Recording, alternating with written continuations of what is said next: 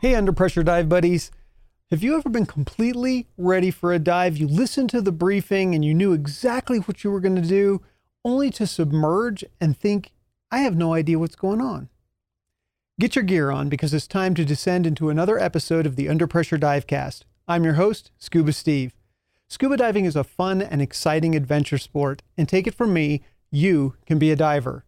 And to help you get there, the Under Pressure, Di- the Under Pressure Divecast is dedicated to promoting and discussing recreational scuba diving. So come on, let's make our descent.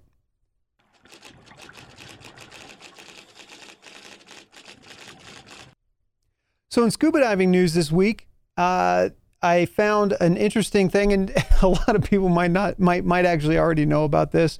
Um, I I had heard that this was a problem a while back, but I honestly didn't realize that somebody had solved it. And actually, as it turns out, many people have solved it, and that is the the idea that the sunscreen that is popular, uh, or a lot of popular sunscreens, are actually not good for our reefs. And so, in areas where there are a lot of swimmers, the chemicals that are used in these sunscreens can damage the wildlife and the and the environment that we enjoy as divers. So, bottom line is, you can fix that by buying Reef Safe sunscreen and I will post in the show notes and down below in the uh, comments section or in the uh, description for this video a link to a specific place where they keep an updated list of uh, reef safe sunscreens.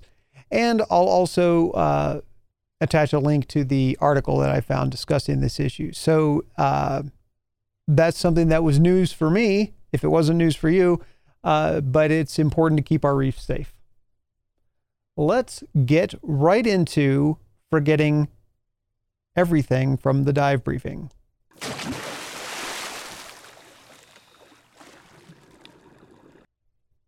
All right, so like I said in the in the intro, um, the, if you've been di- if you're new to diving, you may have experienced this in your training, or you may have experienced it in your first few dives in open water.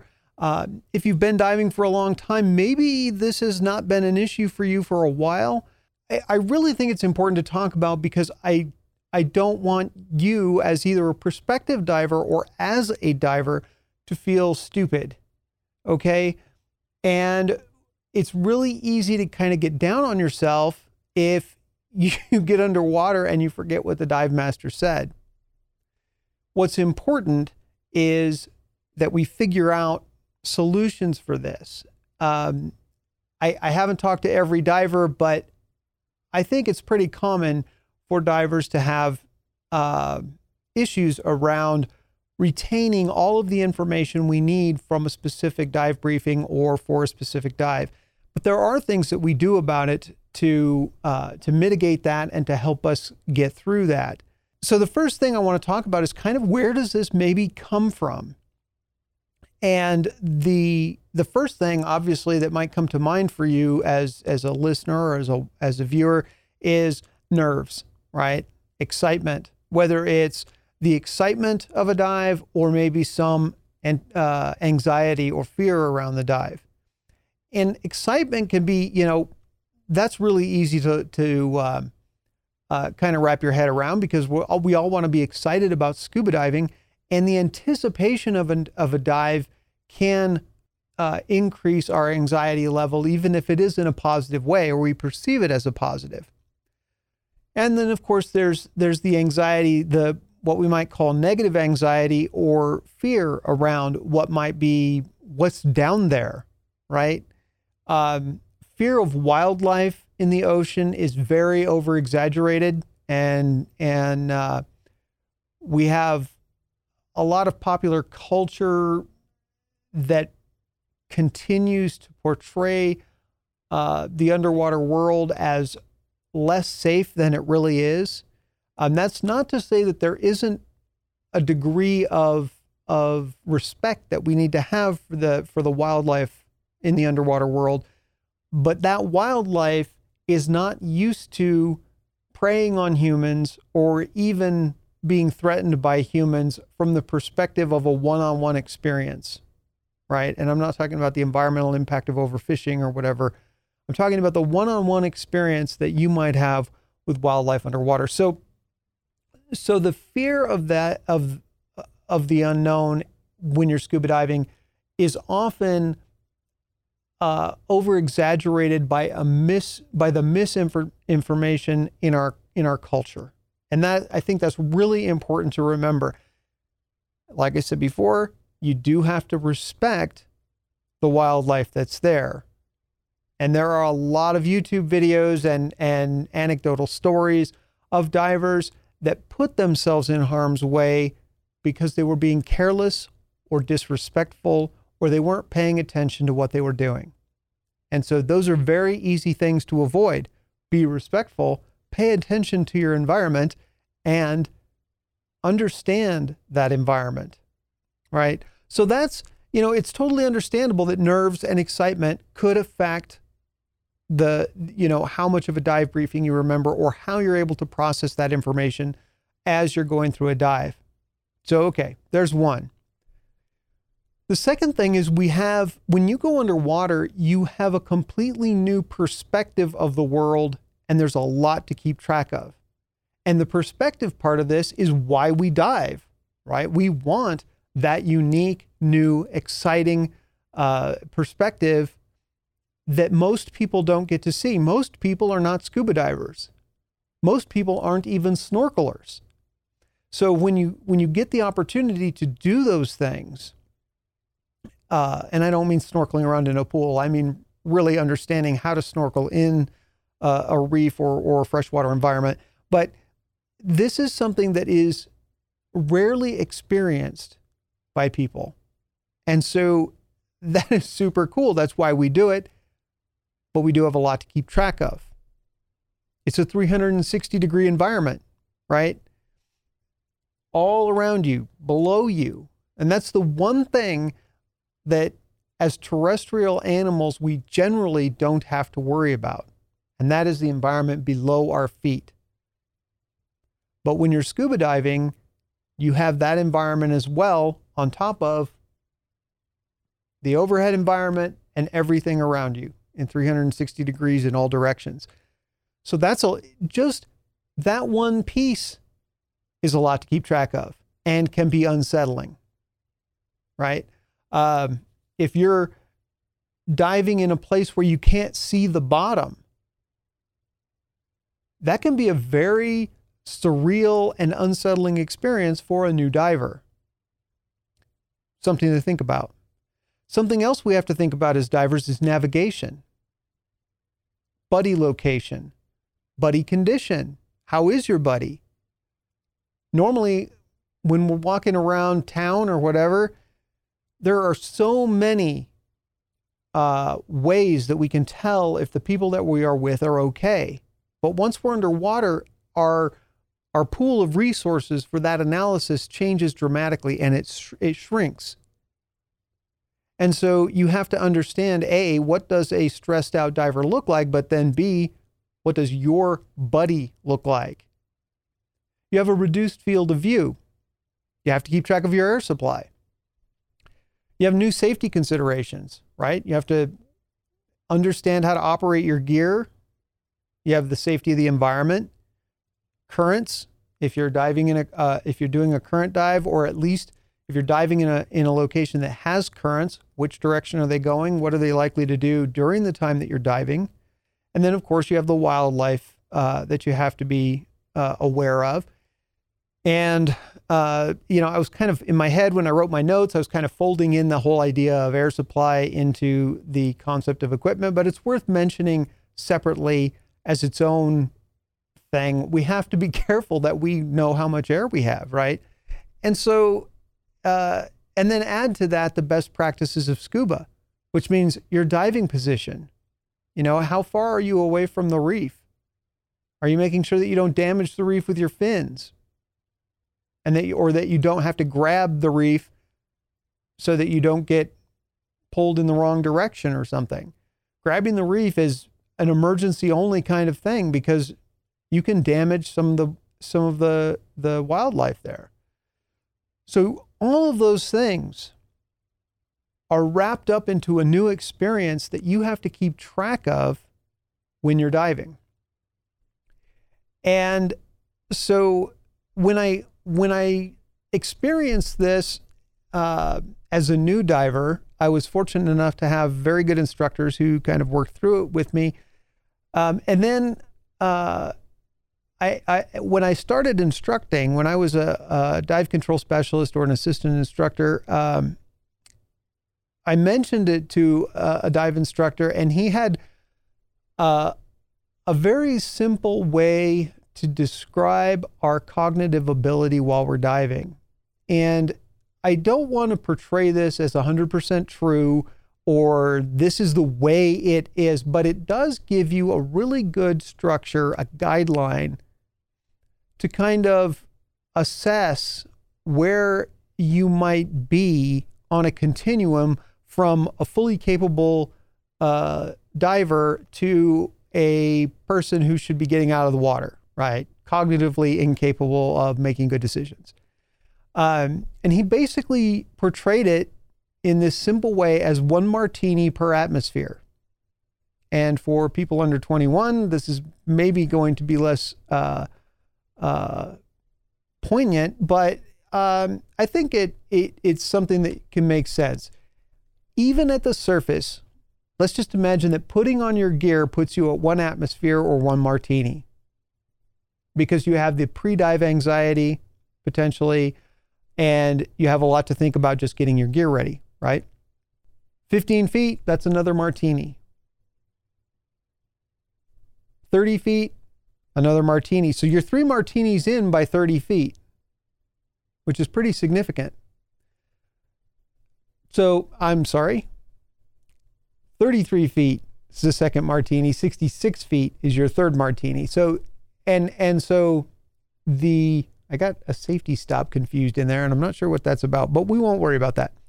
So, your first martini, surface, second martini, 33 feet, 66 feet, third martini. Most people probably not on their best cognitive behavior at this point, which is why the normal recreational limit has been changed to 60 feet.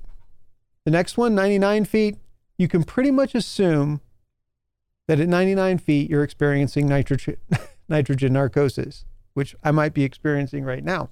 The, the point here is, and probably earlier actually, you're, um, you can attribute the changes in your cognitive ability potentially to the effects of nitrogen narcosis, but also to the distance you are from your normal environment, right? Because if you're at 15 feet and you're you're scuba diving around, it's pretty easy to say, okay, I'm not very far away. I've got a lot of light. I'm very safe. My anxiety level is okay. You get down to 99 feet, the light level is much different. You're much further from safety. And your the the changes to the gas consumption has changed. If you've been to 99 feet, you know that the sound that your regulator makes has changed. Everything changes little by little as you get deeper and deeper. And some of it is physiological, and some of it is simply, uh, you know, the way your equipment works, and some of it is cognitive or in your head. And I don't mean that in a in a in a negative way. It's just simply psychological.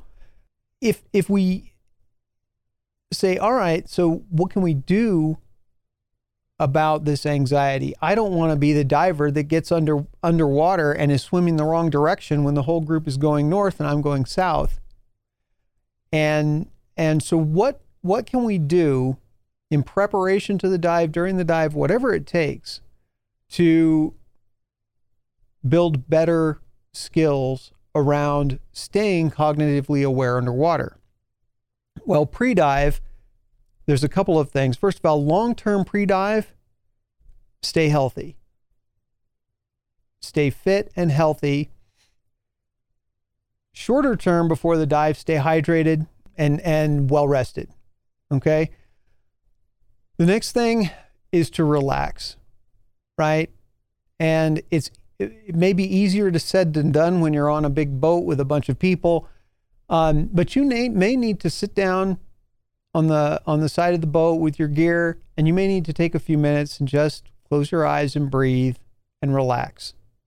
When you get to the uh, well, one more thing about in in kind of that pre-dive and and as a an early on kind of space, uh, know your gear, right? Understand how your gear works, and that this applies to the gear that you own or gear that you rent. Understand how scuba gear works. And if you have to rent gear, which is fine if you have to do it, um, you know, we try as scuba divers to own our own gear, but then you have traveling expenses and stuff like that that make that uh, sometimes a little less convenient. And you may need to rent gear, but how does scuba gear work in general? It doesn't really change manufacturer to manufacturer. Uh, now there are differences. You know, where is the where where is an air release on on this BCD versus another brand's BCD, you know, or you know how where is the uh, purge valve on a specific uh, primary regulator. Those things you need to figure out on a gear by gear basis. So whatever you've rented, whatever you've purchased, you need to understand how it works. Um, but you can't let that get you too stressed out because generally speaking, scuba gear works the same way every time. Okay. And, and so if you uh, do good practices and, uh, well, when you buy your gear, obviously use it, learn it, and, and then if you can, travel with it. But if you're renting gear, get it as early as possible before the dive and go through it. Understand, uh, first of all, well, this is not a gear podcast. Well, maybe we should do a gear renting advice podcast sometime. We'll do that. But right now, um, get a feel for how that gear works and its condition. Okay, enough said on that. The other thing to do is to write notes about the dive on a dive slate that's going to go with you and remember where that dive slate is because if you the the more you write the less you have to remember right so you can put down your turn time your turn pressure what direction the current flows landmarks that you see um, in case you get separated from your group. There's all kinds of things that you can put on a dive slate that will help you during the dive. Dive slates aren't just for writing something for, for your buddy while you're underwater. That's one function of a dive slate. But they're also for recording things that are uh, important for a specific dive. One of the tricks I learned when I was doing my my technical dive training is to use just use masking tape, uh, not masking tape, duct tape, white duct tape, and you can write on it with a sharpie and put all that information on a dive slate. maybe I'll do a, a tip for this sometime, but you can actually fold over the ends of the duct tape and layer it so you have different. Uh, you can actually leave yourself quite a number of messages that way. So um, anyway, write the notes for your dive on your dive slate. So you have less you have to remember. And then the other thing to to uh, to help you out is uh, your buddy on land might not match your buddy in the water. Okay, what I mean by that is that you can you can be buddied up with someone, even someone you know, and when you all get geared up, people look very similar underwater because scuba gear is very similar. I mean, a lot of it, let's face it, a lot of it is black. And so you get underwater and everybody has a black suit on. Now you get a few feet away from somebody and then it's even harder to tell the difference. You go deep and you don't have light and it's harder to tell the difference. You night dive, and it's even that much harder to tell the difference. So, what you can look for is something on the diver that you're buddied up with that is unique. Pieces of equipment, um, features if they have long hair and you can see it out the back of their their do rag or out the back of their mask. Um, some other characteristic, you know, what is it about their setup that makes them look different? Do they have uh, a pink tank banger on? Do they have um, you know, is their wetsuit slightly different than everybody else's for some reason? And the, the trick to that is make sure it's not something like, oh, they have a red stripe on because what light what light do we lose first? Red. Right. So as soon as you get down 15 or 20 feet, that's gone. Right. But you can look for a physical feature on your dive buddy that is unique to their dive rig so that you can keep track of them. All right.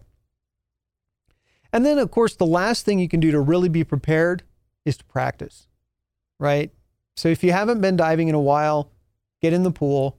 If you haven't been diving in a long while, get in a pool with an instructor, do an update, review your skills. Either way, review your skills and make sure you're as comfortable as possible with your gear and with yourself before you get in the water. All right, let's move on to the Gear Junkies Garage. Okay, I think I cut myself off there, but for the Gears Junkie, Gear Junkies Garage today, I wanted to talk about dive slates. And um, I'm going to see if I can do this. For listeners listening at home, you're not going to see this. And so we'll go through a few dive slates that um, just basically two types of dive slates that you might have seen. Um, this is gear I always carry with me every single dive. Um, you have these flat uh, dive slates that actually um, clip onto your BCD. And then you have wrist slates that go on your wrist and that you can write on. So my personal preference is wrist slates because they take up less space. They're not dangling off my BC. Um, and but it, it's just a personal preference. That's what I like. These give you uh, a few layers. So you actually have one, two, three, four, five pages that you can write on because if you can see here, I don't know if my mouse is going to show up in the video or not, but this top piece, you can write on it and then you can actually flip that up and then you can write on the back of it and you can write on the front of the next piece and then you can write on the back of that next piece and the front of the last piece.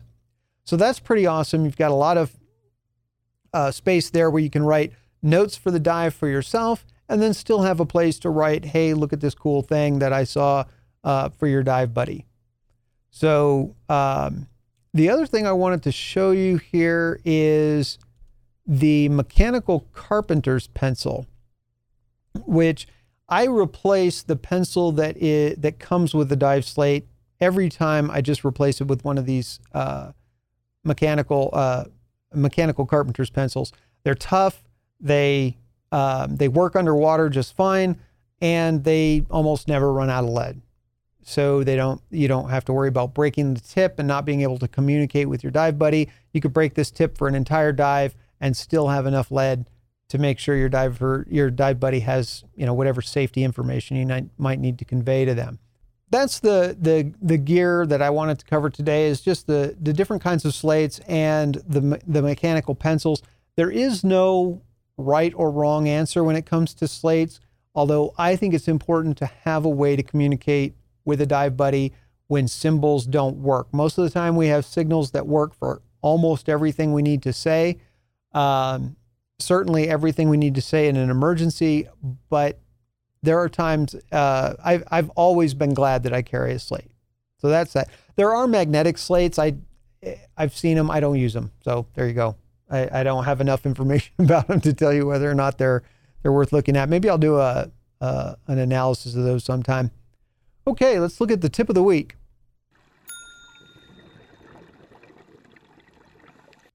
So the reason the, the tip of the week this week is to dive within your training. And this came up for me because I was scrolling through YouTube uh, looking at uh, scuba diving videos, and I came across a video of an instructor doing something they shouldn't have been. And of course, that gets played on YouTube a lot, and then they get trolled and all of that. So, fine. But you know, what it brought out to me is that the message of not diving outside your training is not it still needs to get hammered home. And so that's what I, I just want to encourage everybody. I just do what you're trained to do and don't do what you're not trained to do. And if you're an instructor, you're not, that doesn't mean you're trained to do something else. right? You can be an open water instructor and not be, in this case, a cave diver. Okay? You know, being an instructor does not qualify you for every kind of scuba diving under the sun or under the ocean or under the fresh water, whatever. So stay within your training when it comes to the things that we have training for, like gas types. You know, if you're not trained to use nitrox, take the class. It's probably the second or third class you should take, in my opinion, because it is a great class to take and it, it not only helps with your understanding of gas management in terms of and and the physiology of of how uh, oxygen and, and nitrogen are are uh, affect your body, but it also enhances your dives, your shallower dives. So, you know, gas types, depth limits, we have them for a reason. And we need to, there's, you know, the nitrogen narcosis issue. In the case of, of uh, nitrox, you have potential oxygen toxicity issues. And of course, we have uh, depth limits uh, because the deeper you go, the faster you go through air. So there's a reason for those those limits. And if you have a plan and you briefed something on the surface, you need to stick to that. And that usually will cover depth. Current. So understand the current of the, the environment. And if you're not comfortable doing a current dive, you know, say so. Say, hey, this is not for me. Um, wreck diving, you know, for recreational divers, wreck diving is basically swimming around the boat, right? Or swimming around the plane or the bus or whatever it is that is wrecked on the bottom of the on the bottom of the ocean or or in the lake. Uh, cave diving, that's just a no go for recreational divers. So you know, from from the perspective of of the scope of this podcast, we don't cave dive. That is not uh, an indictment of the cave diving industry at all. I think it is the most cool thing, um, but it isn't something that we're going to do as standard recreational divers or even recreational divers in general.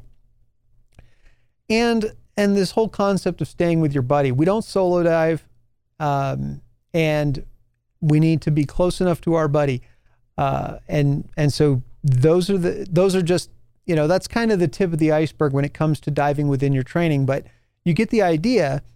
Think these things through, and if you weren't trained to do it, you probably need to at least step back and say, does further training need to happen before I do this? Um, you know, if you if you weren't trained to do a night dive, can you still do a night dive? Yeah, of course you can, but you need to understand what that's going to mean and what's different when you're night diving than when you're diving in the normal environment. Are you going to dive in Horsetooth Reservoir here in town? You have no visibility. What's that going to mean to you? You know, you can be out in the middle of the reservoir and not even know it if you don't know how to navigate. So it matters.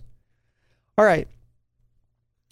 And uh, I guess the last thing I want to say about that particular thing is um, don't be a dive buddy that goes somewhere where your dive buddy can't.